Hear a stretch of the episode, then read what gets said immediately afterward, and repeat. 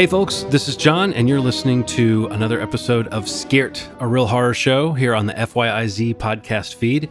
Now, this episode was originally going to kick off a season of Scairt for this spring, but uh, some things fell through and got pushed back and moved around. And though there will probably be more Scairt in your future, I wanted to go ahead and get this episode out as a kind of special. And it is very special because it marks the return of my good friend Polly Schattel to the show. If you've been listening, you will remember Polly as the author of The Occultists. Well, she's back with her book Shadow Days, which is a very intense psychological thriller that is creepy and violent and disturbing and also a lot of fun. Uh, it's available through Journalstone Publishing. Now, you can go to journalstone.com and buy it there, but I also think you could probably have it special ordered wherever you buy books. The important thing is buy it and read it. That said, you can listen to the first 20 minutes or so of this show even if you haven't read the book because they just go into theme and character and don't really spoil the plot. And in fact, they might whet your appetite. But it's very clearly delineated when we get into spoilers. So do not fear, you can listen to it anyway. And I really don't need to say much else, you know? Let's just get to it. This is my conversation with the amazing Polly Schattel.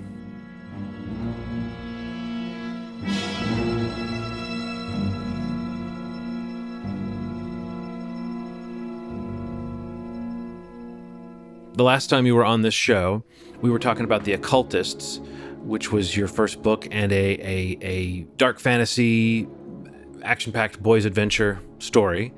Right. And you expressed at that time that you would like for your next book to do something that was more exploratory of the psychological underpinnings of the characters. You said something about the interior life of the characters was something you wanted to depict more. And it seems like that's exactly what you've done with Shadow Days. So I want to hear a little about that. But I also know, and you mentioned in the afterword to the book, that uh, Shadow Days was originally a screenplay that you actually came close to producing before it it sort of was shelved and then you you turned it into a book. So I I kind of want to know about what that perfect storm how did that screenplay on the shelf meet the writerly impulse to do something different uh, from the occultists the whole screenplay thing what you know as as as a lot of people know i was a filmmaker uh, for you know for many years until I got frustrated with it. Um, just because it, it, of all the money involved, you know, you've got to raise millions of dollars, and it's just a lot of work. Like much of the work isn't even creative. I mean, you're looking for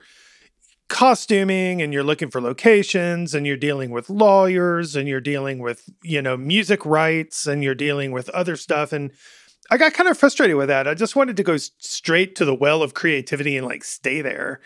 And books of course are the best way to do that. That was sort of my first love. I was an english major in college and actually was wanting to be a novelist before the film thing came along. So i'm kind of returning back to that first dream, as it were. But yeah, so it was a screenplay, and it it had a lot to do with my family's life. My uh, you know, sadly, uh, much of my family succumbed to paranoid schizophrenia, and um, me growing up in that environment traumatized the fuck out of me because it's like, what do you do? And so it was a personal thing for me. I like to I like to say that there's blood on the page. And there really is. I mean, this is this is some deep dark family stuff that I had to tell this story one way or another. And so when the film project it got optioned multiple times and it won awards and it did all of this and it and and and uh, at one point we were set to sign the contracts and the night before they dropped out and that was just when I, you know, I just kind of said, I'm done. So it's just a huge waste of time. And so I retooled it as a book. But like I said, my my real interest at this point was was writing interiority. Like, how do you get inside the head of somebody who is experiencing mental illness, but yet not alienate them? You know, if that makes any sense. I mean, you know, in the in the traditional world of mental illness, we're always on the outside so, how to go inside and create empathy while still showing her thought processes as jumbled and insane, uh, frankly. And so that was my personal little challenge there. But it was just one of those things where you got to do the research. On the other hand, as I wrote in the afterword in the book, you know, a a story is not a message. I mean, we don't write messages, we write stories.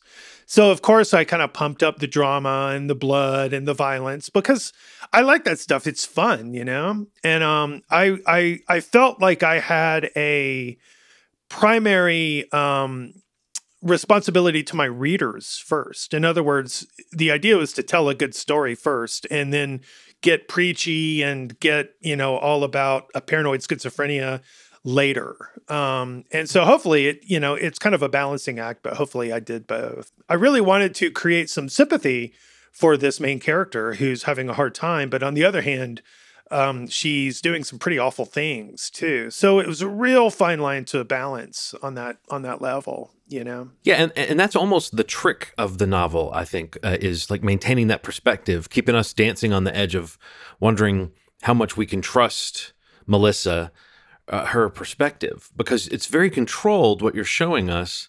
It's not first person, it's sort of over her shoulder.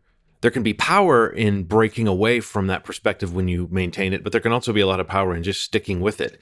So that even though we sort of feel like we're seeing the facts as they are seen by Melissa, we don't always know that we can trust her point of view. I think the term is called like close third person perspective. And I've seen movies recently that broke that and it was really frustrating because like for instance in in one scene we're really close to the main character and we don't know anything the main character doesn't know. So it's a mystery. We're finding out as the main character does. But what happens then is they cut away to the bad guy and show the bad guy and it's like, well you can do anything at that point because you've broken your own rules.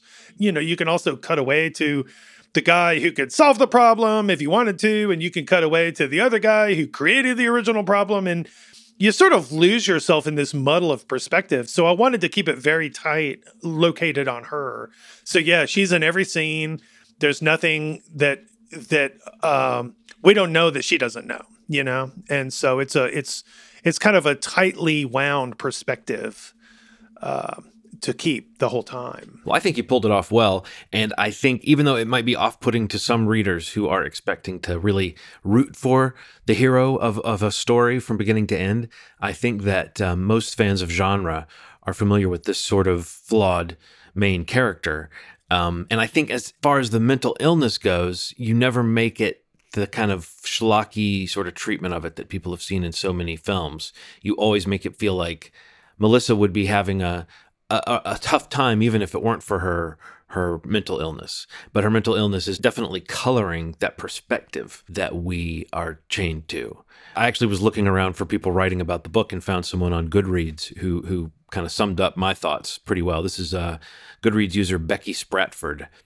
She said, um, The reader never completely leaves her, talking about Melissa, the main character.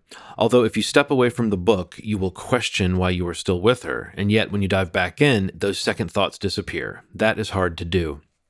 Um, and yeah, I just was nodding my head when I read that because I, I think that is what you pull off here. This idea of when you're thinking about the book, you're going to be thinking, "Oh my gosh, Melissa sweet. She's she's this she's on this revenge mission and she's doing all these awful things and in some ways she could be seen as the villain of the book. And then when you read the book you're right back in that perspective of kind of wishing her success as she conducts these home invasions and assaults. Because you want to find out what happens. She seems like she's the engine that's trying to take us towards the answers that we we kind of seek as readers. Um, and I think, uh, yeah, I agree with Becky Spratford. I think that is hard to do, and I think you pulled it off excellently. Yeah, well, thanks. I mean, it's all in the perspective. I mean, think about a scenario of a person who's going to rob a convenience store. And if we start with the with the convenience store clerk and the and the robber bursts in, we're with the clerk. The clerk is our guy. And so we hope the clerk does what he needs to do and he survives and everybody's okay. But if you turn that around and you start with the robber outside on the on the on the on the sidewalk trying to work up his courage to go inside. And then he bursts in. Suddenly, we're with the robbers. You know, it's a weird trick of writing. It, it's a it's a perspective shift that you can uh, use to your benefit. You know, and so you know, is as long as we can create some empathy with her, I think we're good. I mean, The Sopranos. I finished it recently. We talked about that a little bit, but you know, J- uh, Tony Soprano he loved animals. He loved horses. He loved those ducks. The whole thing started with ducks in a swimming pool. That's what sent him to therapy.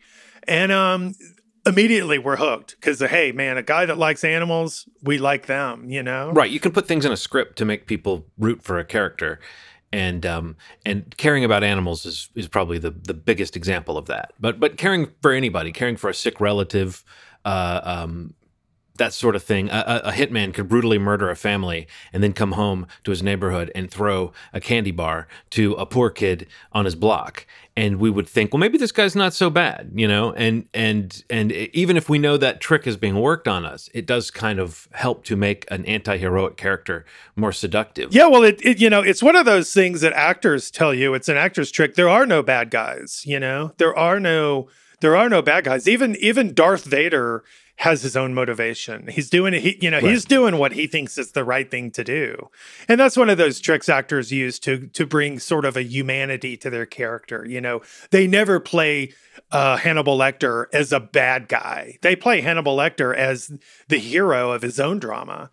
So, so once you kind of turn storytelling on its head like that, I think you can um, get away with a lot of stuff, you know. And and for Melissa, I mean, there's so much empathy. I mean, there's so much she's not in control of that you want her to get back at these bad guys. Hopefully, you're invested in finding out how the story ends because you do feel like she was wronged and she's just looking for some payback. So it's pretty cool in that way. You can have your characters do some really horrible things.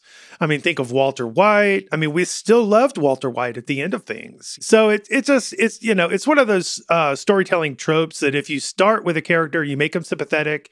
You want to follow it through.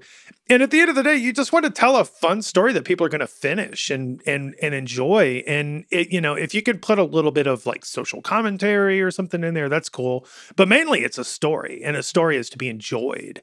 And so that was really the the whole idea behind uh, the thrust of her character, you know. Yeah, I even think that the the the forward momentum provided by those plot questions, it kind of gives us even more of a reason to feel for Melissa because we see that though she's doing some pretty bad things, she's also in a very complex situation. I was thinking at times of the movies of the Coen brothers, uh, or even the the work of Michael McDowell. Uh, though his books usually have a supernatural element to them, there is often that same thing you find in the Coen brothers, or a, or a sort of a crime story like uh, Shadow Days, where it's human foibles run amok that are the the real monsters in the stories. It's like a combination of fate and fuck ups, and and so you you you recognize that the characters are almost caught up in the you know things like greed and jealousy and bitterness and and and vengefulness those are the those are the things that really trap the characters and doom the characters and then also like the Coens and uh, Michael McDowell's books, um, you know, there's a there's a dark humor. We, we are allowed to find some of this funny. Not so much that violence is always a punchline, but it can be a form of release and comedy and and shock and revulsion, they're all sort of married somewhere, uh, you know, deep in our psyches. I think the surprise element is important to all of those. Um, you sort of have to believe that anything can happen, and it can happen to anybody. Yeah, I mean, if you look back at the Coen Brothers movies or Joe R. Lansdale, have you read much of his stuff? I mean, a little bit, yeah. It's, I mean, there's something about noir and black comedy that go together really well. You know, just the the um, the hopelessness of it all. You know, I think noir really gets into that. Think of Kubrick's uh, The Killers. You know, at the end, the you know they're trying to get the money, and then in the end, all the money blows away. Or think of um, Treasure of the Sierra Madre, where at the end the uh, the banditos scatter the you know the gold, which looks just like normal rocks, scatters it to the wind, and the whole thing was for naught. And they end up just laughing. The whole thing it ends with them just laughing because there is a sort of bleak laughter in the hopelessness of all things, you know, and that might be the the truest reaction to you know the human condition is just laughter. We just have to laugh at it because there's you know there seems to be no meaning whatsoever. It's often violent, it's dark, it's depraved. And what can you do at the end of the day but just fucking laugh? And um, that's kind of where that humor comes from. There's something about noir uh, specifically that lends itself to that bleakness. The Coens are really great at the whole character thing. Remember in uh, in No Country for Old Men, the guy we're bonded with, we're like a little duck, kind of identifying with this character as our mommy. You know, this is our guy. And at the end of the movie, they cut him out of the movie without even showing his death. It signaled to us that the movie wasn't about a simple action adventure scenario. It was about something bigger than that.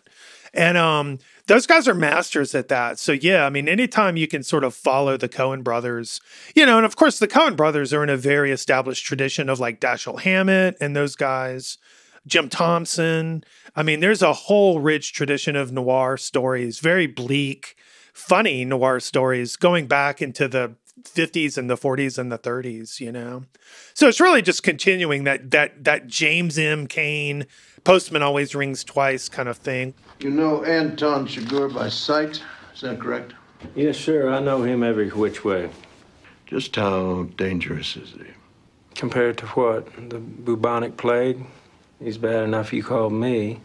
Yeah, he's a psychopathic killer, but so what? Hmm, there's plenty of them around. Seem pretty sure of yourself. You led something of a charmed life, haven't you, Mr. Wells? In all honesty, I can't say that charms had a whole lot to do with it. I was wondering, Yes. could you validate my parking ticket? An attempt at humor, I suppose. I'm sorry. One of the most frustrating things about writing film is you always have a budget. Like, in other words, unless your film's a really big film, you're not going to have an ocean liner swallowed by a tidal wave. Right. This is, you don't have the budget. So you have to think about another scenario that gets you where you want to go that's quote unquote cheap to film.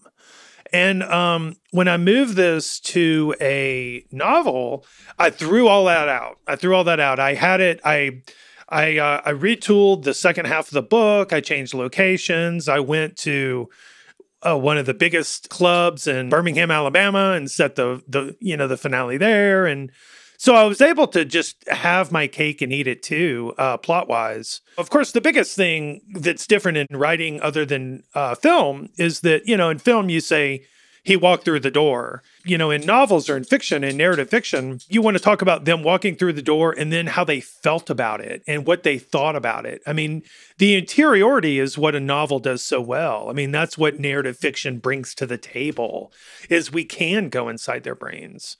So I felt a real responsibility to sort of lose the screenplay and then move into a more interior space. I wanted to get inside her head and you know explore what she was thinking, what she was feeling, how she felt about this and that. That kind of stuff roots you in reality. It it it it allows the mind's eye to kind of see what you're saying on the page and it puts the reader in the moment a little bit more. So there's a thousand little details, you know, people fiddling with paper clips or something like that. You know, it just really brings the picture to life. Well, the way you give us both her point of view and a, a kind of look at what's really going on at the same time made me think of something. It's a comedy device to have a sort of moment where a person is fantasizing maybe a little bit. Maybe we don't know how much they're fantasizing, but something happens and the person has like a big moment or it breaks into a musical sequence or they go to the party and everything they're so cool. And then the camera occasionally cuts to the actual view and sort of says no this is what's actually happening. I mean when it's deployed well it's a, it's a great gag. You didn't realize how in the head of the character you were. It's the difference between you've got headphones on and you, you're so into it and you're dancing and the song sounds great to you. And if someone were to walk into the room and see you with headphones on dancing around and hear you going you know it's like it's it's that. It's the it's the fantasy fantasy versus the reality. And that makes me think of Melissa because of the the times where we step back and we sort of are made painfully aware of of just the figure that she cuts when she enters into a room. And it can be kind of merciless. It's a spiral that this character goes on of sorts, uh, where by the end, it really is like we know the ways in which she's credible, but I think that we followed her so much that we know why she's in this situation. But we recognize that when she comes into almost any situation, there's a question of why would anyone trust her. I mean, maybe someone would seek help for her or try to help her in some way, but why would anyone like go along with her? Yeah, yeah. I mean, there's an interesting technique in film called contrapuntal narration. It's a neat idea. It's basically like, say you've got some, you know, gang members who are kicking a bum on the street and they're basically going to kill the bum by kicking him.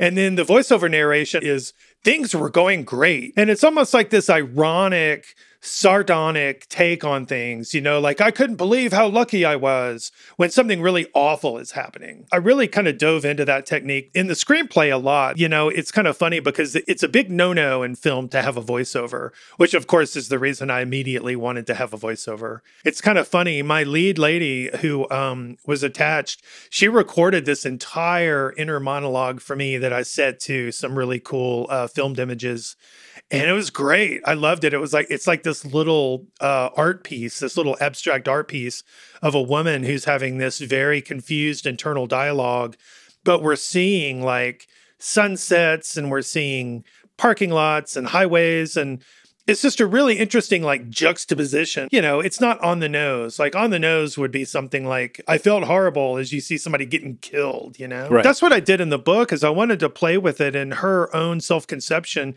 She knew what was going on though. Like, you know, in terms of the finale as she descends and spirals further and further, even her clothes kind of betray her. At the end of the thing, she's wearing like a too big football jersey and tights and Mm-hmm. she's pissing on herself and so it's it's you know it's kind of this uh, weird dance between the reality and the perceived reality Well, for any listeners who haven't read the book, I hope that's enough enticement because I think this is about the time where we will move on to more spoilery territory.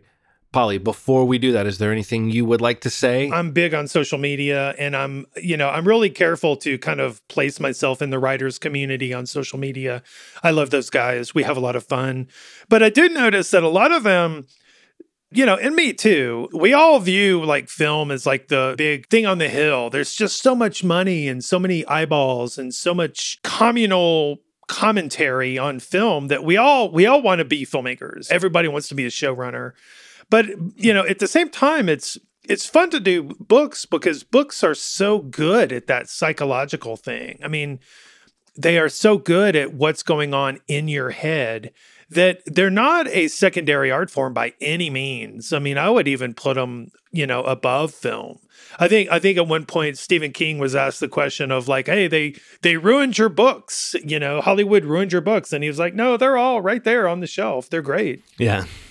so it- so you know it's the thing the whole idea of aspiring to film i think is is sort of a mistake. I mean if anything we should aspire to be great storytellers that tell great stories you know? And and if we get a nice fat paycheck from hollywood that's okay too. Hey john let me put out my cat if you don't mind. I'm sorry. Okay. i've got like three animals gathered around me here. It just looked like you were kind of having a Socratic dialogue. so just hang on one second. I'll leave the thing running. Hang on. Yeah. Come on, guys. I've got a, I've got cats and dogs. Come on.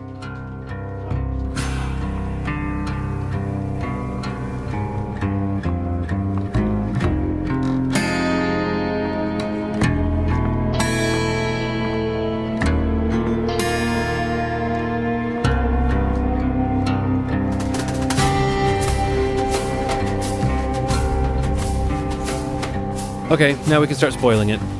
Uh, one of the things I have to know a little bit more about, and, and maybe I just have uh, insider info, I guess, but I know there was a film project that you have told me about where you were working with the great actor Robert Longstreet about playing a part. And I've put together that that was this film, or that it was the film that became the book Shadow Days, but it was the he was he was attached to be part of the the film version that never happened of this book, and um, so, if that's correct, who was Robert Longstreet going to play in this? You know already, don't you? I, I think it would be Moreau. That's right.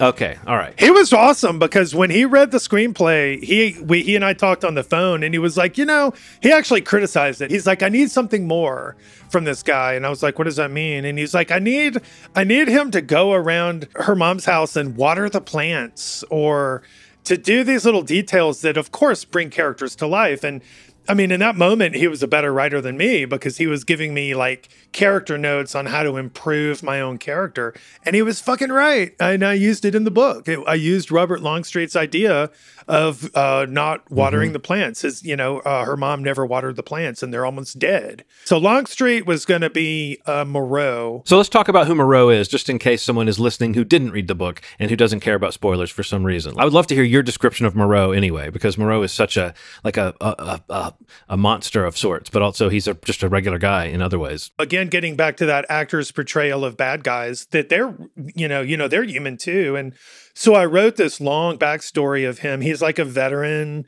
He, you know, he was in the Gulf Wars, so he's he's you know he's very rough around the edges, but he may he's got nice teeth, so he may have come from money. Who knows? He may have had his teeth worked on a lot when he was a kid. But yeah, he's kind of funny too. I mean, he's got this wry sense of humor that if you were in a different situation, you might actually like to have a beer with the guy. You know, humans are weird like that. Mm-hmm. I mean, I've seen the most charming assholes and the most stilted nice people in the world. And so i think one of the the challenges of being a writer is to sort of capture our humanity in its full spectrum. So occasionally he makes a joke and it's not unfunny. You know, he's a nice guy sometimes. He just kind of found himself on the wrong side of things. He's got his own issues. He, you know, I mentioned he's got, you know, really bad, painful acne scars and he's fat and he's heavy. So he probably has some kind of emotional sort of baggage with that. But at the end of the day, he's just a guy. So you try to humanize him, um, especially at the end, like after his threat has been neutralized you kind of bring back his humanity and you say you know you know the sadness things came to this point because you could have been friends and you know in another context. It's bittersweet all around. Like you kind of like the guy but he's a dick. And our hero is a dick but you kind of like her you know? And it it it really is applying that principle all the way through. Like even her brother, the, her troubled brother. I mean, you feel sorry for the guy. He's a bully. He's a violent man, but he's also just a, a boy who had something really awful happen to him and he went the wrong way. And so I think that's important, you know, to is to find those internal contradictions in people and the bad guys are nice and the nice guys are bad. Right. So that's what really interests me. Well, I mean, it's an interesting thing that you mentioned because we talk about Moreau. Moreau is a presence throughout the story, but he, we really don't know Moreau. We don't know that's who we're talking about until late in the story. So there is a there is a I now I can say this I can say home invasion. We can talk about that moment a little without it being you know worried about ruining it for people. But it's sort of like a shock you don't expect to come that early in the story. I've been sort of trained by these sort of books to to feel like we're still in the place setting portion of the story. The slow burn. We've already learned that what seems like it's going to be the tragedy that is going to set this character off on the wrong path. Perhaps we already have learned that she she as a nurse accidentally uh, killed a, a, baby by giving them the wrong medicine, and um, that that ruined her career. And she's kind of clawed her way back, and she's sort of putting herself together at this. It's a clinic. It's not uh, the same thing she once had, but she can probably, you know, theoretically, she could while away uh, the next few decades being a little cubicle worker, and you know, at this clinic, and that would be that, keeping her head down, so to speak. You know what I mean? And and you sort of think that that's maybe what she hopes for for herself is to sort of quietly live a life of nothingness because she feels like after this horrible thing she did, she doesn't deserve it. And and then very quickly, uh, her support system or a big part of her support system is completely taken out when, or maybe even people she has to support a little bit. But her mother and uh, her her mentally ill brother are both murdered in a home invasion and it happens in front of her. We spend maybe a few pages where it seems like she has this sort of uh, complacent life uh, of comfort with this very nice man named Jack who uh, we can tell from the beginning kind of bores her, and maybe that's what she likes about him. But we we like Jack. I mean, like w- we actually feel a little bit like her over the shoulder narration. It's a little unkind to Jack. Yeah, I think she calls him a pussy at one point. And again, that's another hint as to this character's point of view is that she is a little bit like she's going to zero in on the worst details about everything. Yeah, no, I just wanted to, you know, that slow burn is a is a nice tried and true way to kind of create some tension you want your appetizer, then you want your meal, then you want your dessert. But sometimes it's more fun to mix that up and just to hit, just to wow them almost right away and to to cut the rug out from under your viewers or your readers. So yeah, so I went I went to the darkness right away. And hopefully by that time you're hooked. It was a hard scene to write, just all the different perspectives going on and kind of blocking out what four people or six people or actually seven people are doing at any given time and which one takes precedence over the other. And, you know, even the guy that her first victim you like the guy. He's a nice guy. He's a good fucking dad. You really want to work with these contradictions. And, you know, in the contradictions is the humanity, and in the humanity is the good storytelling. I just wanted to, like, you know, the old cliche you, you spend a little time uh, kind of investing your readers in your characters, and then you send your characters through hell. I was at South by Southwest, you know, a few years ago, and they were talking about a genre of film called smart popcorn which always always love that term because it's you know I love genre but I love literature. So I kind of see myself as like one foot in genre and one foot in like literary fiction. And smart popcorn hits it right on the on the nose. I mean think of a film like Drive for instance where it's it's exciting it's fun you can watch it as an action film but there's a lot more going on there. That's what I was chasing was smart popcorn. I wanted a noir story that had meat on its bones there's another thing I'm wondering about, and it connects to character and plot, but it's a it's a thing with the chapter names. I noticed after uh, there was a run of chapters, one called Noah, one called Seth, one called Teddy, and one called Jack. And in each of those chapters, the character who has that chapter named after them is either dead by the time their chapter is over or or as it begins. And I was just wondering how intentional was that given that then the next chapter is called Gordy and that kind of he seems to break the curse, but then there are questions about what really happened to Gordy in his chapter. And then Mimi is another character that doesn't fare well. And then Victor is a character that gets a chapter that we like and we don't want to see anything bad happen to. I just wondered, were you kind of playing with the readers in that way?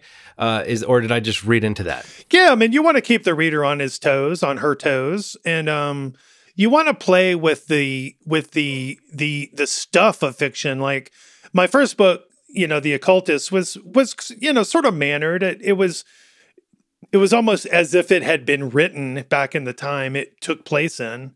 So um, i wanted to mix that up and kind of bring almost a postmodern immediacy to the next book. And uh, yeah so that was all part of it. And and of course you know on gordy's chapter does he really get away? You later realize wait a minute maybe maybe he was yet another person who had an in memoriam chapter name. Let's just say if you go back to his scene in the in the house with his grandmother, if you count the bullets, if you count the gunshots, right. you might be surprised, you know. Well, even Melissa questions Gordy's existence later in the story. Uh, uh, when she just realizes, oh, wait a minute, he hasn't really been interacting with people. Has anyone really seen Gordy but me? And it, it, it raises some really dark questions about what really happened at his house and, and shortly after. Yeah, well, if you think about in The Sixth Sense with Bruce Willis, you know, how his ghostly character never interacted. And you really only in the second viewing do you put it back together, you know? And it's a little bit like that. There's little specific clues that work better in hindsight than they do when you're reading it. But um yeah, you know, I mean, it's like you're dealing with this person with this uh, paranoid schizophrenia mindset. So you know, it was important to me not to have it be like there's faces leering at her from the walls or, you know, stuff that was just blatantly unrealistic. I wanted to kind of keep it a little grounded. There are voices that she hears but it's not these sort of cartoony alternate personas that pop up. You don't use the mental illness to say, this is why she's doing these awful things. You just say, like, oh, it's another thing that complicates her story is that while she's dealing with this real life crime thriller that she's caught herself in, again, it's the horror of not knowing what's real that you make so palpable. And it's not something that necessarily vilifies her. And in fact, it makes us root for her that we see that she's struggling. I would say there's one major mystery at the end of the story. And I think that you leave it where people can decide for themselves um, how deliberate it was that she killed the baby. Like I think that that is that that's lurking just outside at least for me in two reads I didn't find one detail that made it absolutely clear that she was being that she that it truly was an accident or not. But I you know I think that that's of all the things that you leave vague I think that's the best thing to leave vague because the timeline uh, uh, of what happened before that is very clear like it's a much more complicated thing than we thought was going on. Right. Blocking a memory? Is that another symptom of of schizophrenia? Because it does seem as though she's at least from the reader we, there's a major event that is revealed to us in the final scene that that uh, is melissa hiding that from herself too? Is that the way that works? Yeah i mean there's a lot of that going on. I mean i mean if you think of um, memento is another big signpost for this project and that you know only at the end is it revealed that this guy is like this Terminator assassin who's killing random people due to the, his own misaligned tape playing in his head. Mm-hmm. So it was part of that. You want to, you know, you want to ask who's the real monster here? Is she actually, in fact, killing the wrong people? In that final scene, when she confronts Carrie, the father of the of the boy whose death she's responsible for, that we've been sort of mostly believing is an accident, but in that scene, information comes out that changes our understanding of of the story, but it seems like it's hitting her like a ton of bricks too. And I, I honestly, I feel like that was that's a trick that could have felt like what you can't do that. You can't just bring something in at the end. But I think you thread the needle. Like I think when you build a mystery and you build a mystery around something, I don't know. I feel like that's one of those things where it can feel earned. It can feel like, okay, that's the piece of information that only this person really, it's like, why now? Why is this like, it's very clear why this person is telling this piece of information in this moment. It doesn't feel like often happens like when you get to the end and a character just explains the story to somebody and you say well couldn't you have explained that to them earlier or right. couldn't the writer have made that that conclusion more interesting this feel is a little different this is like don't you realize what you've been doing? This is that shot to outside the character where we're actually seeing a, a, a, wider view of what they've been doing than we've been granted thus far. Right. And I think rather rather than feeling like a cheap trick or a gimmick, in this case, you make it feel like it's a climactic moment. Um, but it still could have fall, you know, it could have fallen on its face and felt like, how dare you bring this information in in the last chapter? Essentially, that that makes the whole thing fit together. Right, like the old James Bond cliche of the bad guy explaining everything right before he kills James Bond. He takes an extra fifteen minutes to give him the final rundown. No, it's just, I mean, it's one of those things. I mean, the human brain is fucked up, man. I've known people who've had traumatic episodes that have just they've blanked them out you know? They they i mean that's a thing. I've seen it in my own life. I've actually almost even experienced it in my own life in my own brain um, where just you know you have something that's really horrible and triggering and as a as a measure of self-protection you block it out. And um, I don't want to get too personal here with my family and stuff, but I've had some of them, you know, be really horrible people and then later say they had no memory of it whatsoever. So that was just one of the things that was like a, you know, in the stew. And I knew I had to reveal it at the end. You know, it's one of those things where the, you know, the writer needs to know the whole story, even though the characters don't. You have to kind of put together the piece of what's really going on here, even though you're only giving the readers pieces of it. And so the choice becomes do I reveal the whole puzzle or do I leave it in pieces and let the reader figure it out for themselves? And as much as I love sort of postmodern literary fiction where it's all hints and and visions and nothing is for certain, I felt like it would have done the reader a disservice had I not gone all the way, explained the whole ruse, all the way to the bottom of the of the trick, so to speak, and and say what happened here? Like what is going on here? Like what what exactly happened between these two people?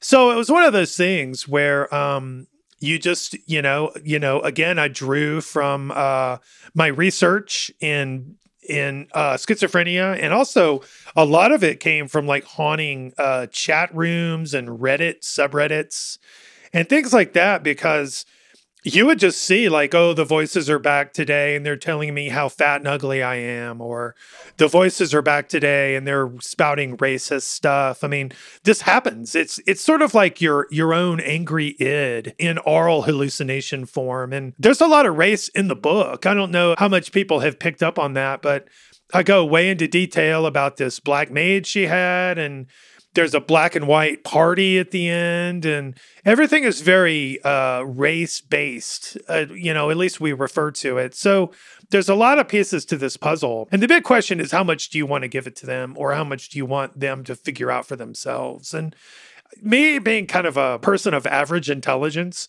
I like my meat and potatoes. You know, I want to know what happened. So, you know, it's kind of a nice way to tell a story and to sum it all up. And sometimes you wrap it up and sometimes you don't. Yeah, as a reader, I like to have the materials in front of me to make an informed guess. Uh, that's not just a complete grasping in the dark kind of guess, but I, you know, you don't want it to be completely spelled out. Am I correct in assuming though that at the end of this book we are meant to wonder whether whether Melissa deliberately killed Joshua James? That's like kind of the big mystery. In my mind, there's two main mysteries in the book: whether Gordy was actually with her Yeah. the whole time, and whether she'd actually did that. And the, you know, the clues are in there. I think. I mean, but a lot of the perceptions that she has, they're both filtered through her specific character and some of them are just writerly details that i notice and that i glommed onto and wanted to just go ahead and put them in there anyway you know and the idea is to bring those into the story and and let them infuse the story but also not commit i think i think like the non-committal part is important because it's just like we don't commit as you know as far as as the baby at the end. Did she kill the baby or not? We didn't commit. And there's a reason for that, you know? I mean, I think the reader wants to bring his or her perspective too, and, you know, and sort of commit. Each person commits for themselves. You sort of set up a situation and then let people interpret it as they as they may. Where basically it's like you really don't know what exactly is happening, but here's what I feel happened. And that feeling of what happened is the most important part. I mean, it's like when Tony Soprano got killed. Was he really killed or what? And it's like, you know, you know, the actors are like, I don't know. They called cut and I went home. Yeah. Well, I was thinking about that in relation to this too, just what you show and what you don't show. And the the screenplay versus the book. Were there ever things that were maybe depicted on screen that you changed for the book? Like for instance, one of the most gruesome things, if not the most gruesome thing that happens in this book is what happens to Jack. And that's kind of uh, off screen, so to speak. It's between chapters um, or between scenes. Uh, was that ever something you were interested in depicting in the movie? Was that ever like because it seems like it would be a horrible scene to watch, but it also seems like the kind of stuff that people uh, put in movies to make us all feel terrible while watching them. It always happened off screen. It did. I mean, I really disagree and just hate uh, torture porn in films. I really dislike it. And if I would have shown that, it would have been uncomfortably close to torture porn. Like, there's some writers out there who are really good at that sort of vicious, vicious killing thing. Like, I guess uh, Jack Ketchum. Have you ever read Jack Ketchum? Uh, a little bit, yes. he's he's pretty intense, you know, and it's Yeah. it's it's almost like too intense. It's too much, too much not left to the imagination. And so I, you know, I, I just thought it was better to be a little discreet about that. I'm more interested in the in the mental aspect of things than I am in the the lurid, you know Mm-hmm. sometimes you have to bring the Lord in to kind of set the the mood or you know make a point but you don't live there. You don't live in that in in you know in that lurid thing. And so i just wanted to kind of like show that happen and get in and get out. And uh, but it was it was really horrible for jack. And i did want it to be over the top. I wanted it to not be this polite little murder but this was something really horrible that that just ignited a fire inside of her you know? Um, I mean, I wanted almost um, to have like a heavy metal soundtrack and to have the font for the movie be in this like Germanic heavy metal lettering and stuff. I wanted to bring this sort of punch to the chest aspect to things. So that's why we open with such a violent crime and halfway through there's there's more violent crime and so yeah, I mean it's really meant to kind of jar the reader. But any sort of muddiness in there, you know, symbolism wise is is good, you know? I mean, that's what art does is you is you put a little splash of color on one side and one person says, "Oh my god, this symbolizes blood." And the other person's like, "I don't see that at all. It symbolizes fertility." And that's really what art is, you know? It's just it's playing with these symbols and playing with these events, juggling them and letting kind of everybody figure it out for themselves. And my interpretation may be different than yours. I actually like a lot of the characters in there. Even even the guy Teddy, I kind of made a a thing about how handsome he was. He's a good-looking guy. Mm-hmm. It's my thing to humanize the monstrous and monstranize the the human, but also to ground the symbols in reality and to symbolize the grounded stuff too. You know, it's it's pushing and pulling either way, which is uh, the most interesting thing I think. Well, I mean, when you think about it, once Teddy and Seth are gone, then she's got more blood on her hands, or at least as much, by the time she's halfway done with her rampage. You know, and it's it's it's Gordy or imagined Gordy that makes that clear to her. So, I mean, if that is Gordy, and if Gordy isn't a, a, construct, then that's her own subconscious sort of telling her, look at yourself, look at what you've done compared to them at this point, you know. And then what happens to Mimi? Like, you could say she kind of brings it on herself, but at the same time, what happens to her is truly horrible. She's she's she doesn't deserve what happens to her. I mean, we know that there was no intention to kill her until she pulled a gun, but we can't expect Mimi to have known that. So she's like a she's like one of the tragic victims of this. But even you know, it just keeps racking up all this human misery, and who's at the center of it? It's a little bit like that. It's like a really extreme version of that thing where if you run into one asshole that day, maybe you just ran into an asshole. But if you run into 15 assholes every day, maybe you're the asshole. You know, uh, it's a little bit like Melissa. It's like she's got that protagonist privilege we grant her because we're with her. You know, again, I think we're still with her up to the end, but it also is very sad. You know, like the, the nothing good came of this. It's a little bit like uh, the end of Fargo when Frances McDormand is basically saying, "And for what?" You know, like what was this?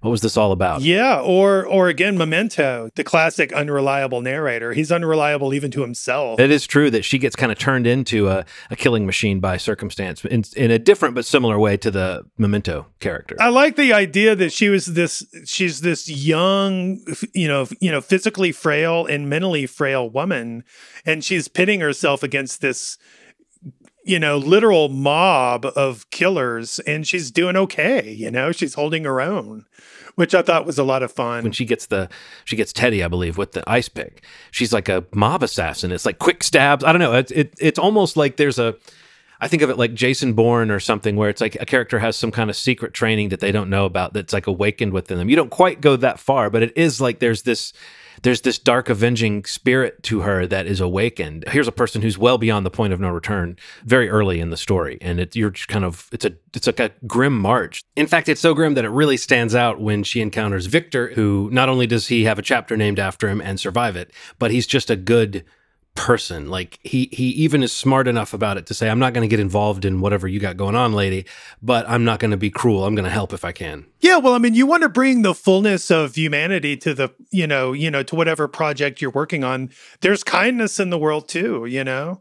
Um, it just it just really broadens the range of the whole spectrum to show the the light and the dark and and he's a nice guy. You know, he's one of those nice guys. Right. And it almost seems like, according to the rules of this world, he shouldn't make it out. Like this is a kind of a nightmare world of of of uh, of crime and punishment. You know, again, everything is plausible. I mean, what I did really was go through a lot of. Um, I researched a lot of newspaper articles that had you know rogue nurses. There's a shit ton of rogue nurses out there. There's a shit ton of home invasions. There's a shit ton of uh, people that get killed in their homes, you know, and so a lot of it's just ripped from the headlines. You know, there's nothing unusual about it. It's sadly commonplace, you know? And so uh, you know, it's it's really a story about a person at the end of the day. It's a story about Melissa and who she is and what she is and how we feel about that in the end. Some of us go, "Oh, this is repellent. I can't stand it." Other people are like, "I was intrigued the whole time." Well, there is a, a, more facile and maybe more mainstream version of this story that would end with her kind of, you know, walking out and lighting a cigarette and saying "fuck everybody." Um, and I think what you did here is more satisfying. It's really ultimately playing with that tension. Like, do you like this person? Do you not like this person? Where do you stand? Are you behind her? Are you happy the way things ended at the end? You know, those are the questions that are the more interesting questions, I think. So, with that in mind, uh, what's next? If if finishing the occultists made you want to write something that delved more into the psychology of the characters, what does finishing Shadow Days make you want to do? You know, it's funny that you say that because I had a little bit of a snafu for a year and a half. I've been working on a huge YA fantasy trilogy, just a straight up fantasy. But I kind of crashed on it. Um, I had to put it down for a little while because my my inner instincts just really want to go literary. I'm all about the, the playing with language and playing with perspective and YA. You kind of have to get rid of that, you know, and just it's it's almost pure story, which of course I can do story all day long. But um, it was really hard for me to put away that sort of all, you know, all the literary stylings and I couldn't honestly tell whether the story was any good or not. I mean, the language was so simple and elementary and you know, it was a situation of this happened, then this happened, then this happened, then this happened. I think I made a joke to you a while ago of like they walk around a corner and there's a mummy. They walk further down and there's a vampire, you know, and it just it seemed to lack a sort of inner cohesion. But there's still things I like about it. So I put it aside for a little while and um am just gonna work on some stories. And my goal is to do one story a month, which means by the end of a year I'll have my own uh, collection and um, I'm at the point now where people are now coming to me and asking me if if I have any stories that they can publish. So I'm writing these for already considered publication, which is really great. I'm sure you know this, but from a person who loves reading all this fiction, you know, like that's like a point of arrival when someone starts popping up in collections. Like all, all my favorite horror, horror writers of recent years, uh, Laird Barron, Gemma Files, Sarah Read, um, uh, Nathan Ballingrud, like these are names that start popping up in these collections, and that starts bolstering the other names on the collection. And then you check out their work. I don't know. It's like there's something really special happening in the the horror fiction community. It's not like quality control is not part of it, but there is a general sort of support system that really seems like there's a lot of really cool writers that are getting off on each other's stuff in a major way. So I can't wait to see short fiction from you because I feel like that's where you get to experiment and play, and you only have to sustain it for uh, 10 pages or 40 pages or whatever. You don't have to build this huge construction. So it allows you to be like more playful in a way or more experimental. So I, I hope, uh, I hope to see some of that stuff soon. Yeah, it's great. Uh, you know, as a filmmaker, I was always the person who, instead of doing short films, I did features because one of the reason is you can monetize a feature. You can actually make money off of selling your movie rather than a short film, which may play a few festivals or whatever. So I kind of really enjoyed my status as a feature filmmaker as opposed to a short filmmaker. That translated in novels. I wrote a novel, then I wrote another novel. Other people are, are you know, working on stories. And, um, but then it happened to me that my novel wasn't able to be finished. So uh, I joined the ranks of the proud short story and short film uh, filmmakers. And so I have to get off my little high horse about that and uh, join the rest of humanity. But yeah, no, it's great. I mean, the horror community is so, I mean, they're really nice people. They feel like they're people who have worked out their demons on the page. So they're actually really cool. And occasionally you'll get the, the sexist, transphobic, racist asshole. But usually they're really nice, well adjusted people who um, are turning out great work. You know, the hard part about the writing community is there's so little uh, money in writing that a lot of us are struggling. Yeah, you know, I'm I'm I'm a little older and I've got a you know pretty sweet gig, and my wife's got a sweet gig, so we're doing okay. But I'm just I feel for a lot of the writing community because they're struggling because frankly, even novels, unless you're above ground making big sales, you're not making a lot of money. You know, even great writers, I could name some names, are teaching. You know, they've they've just, you know, like the idea that they could write full time is just off the table. And it just it's a little disappointing to see that because there's so many talented people out there and they could their books should be optioned and they should be showrunners and they should be doing their own thing. And it's just it's kind of sad to see them uh, struggling financially, you know.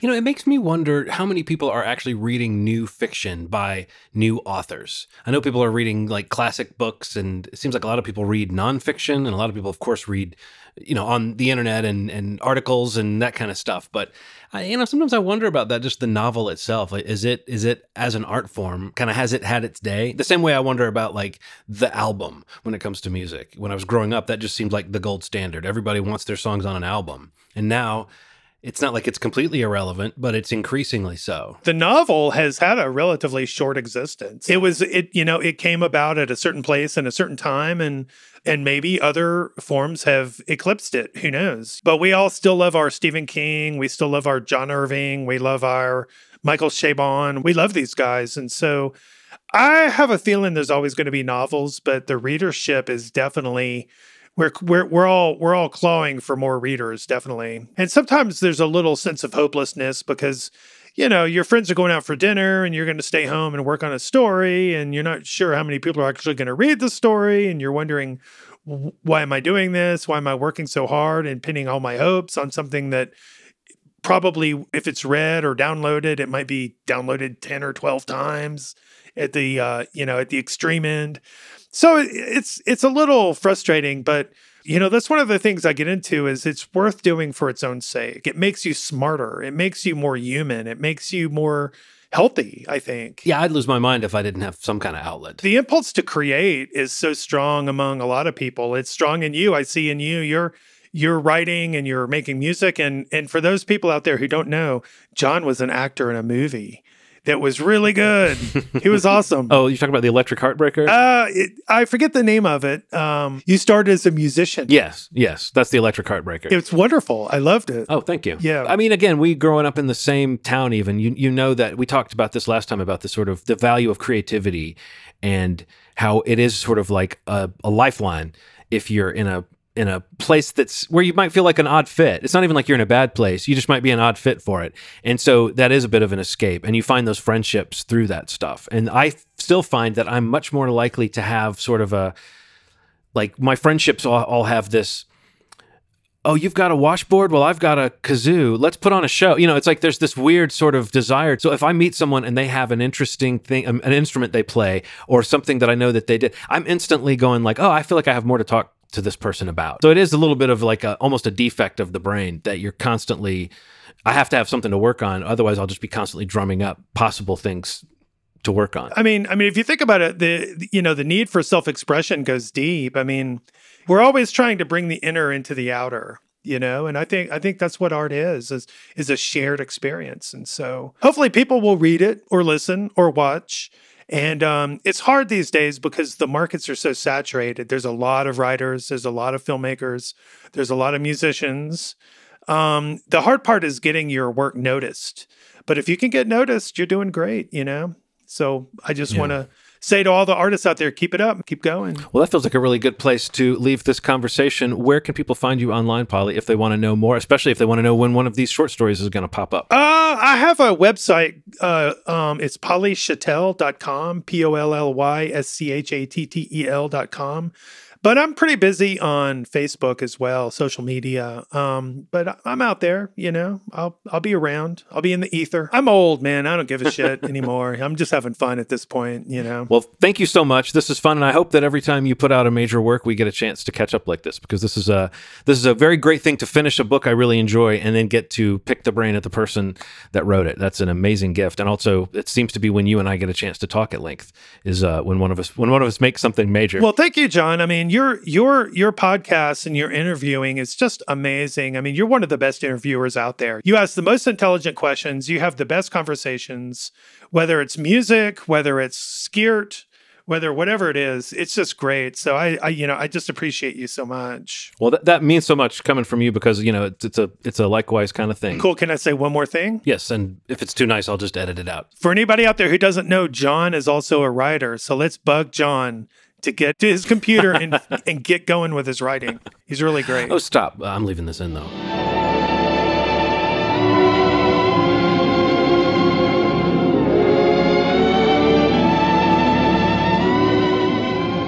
And that's that. I hope you all enjoyed it as much as you ought to have. Just a quick note on the music in this episode it has been stolen from the movies. The opening music was by Miklos Rozsa, it's the score from The Killers. In the middle, you heard a little bit of Carter Burwell's score for No Country for Old Men. And under me right now, you are hearing music from The Postman Always Rings Twice by George Baseman or George Bassman. I'm not sure which. As for Scared, you can find more episodes of this show and others like it on the FYIZ podcast feed. Just look for FYIZ on your favorite podcatcher app, and uh, you should be good. So, more soon. But for now, I think we should get out of here.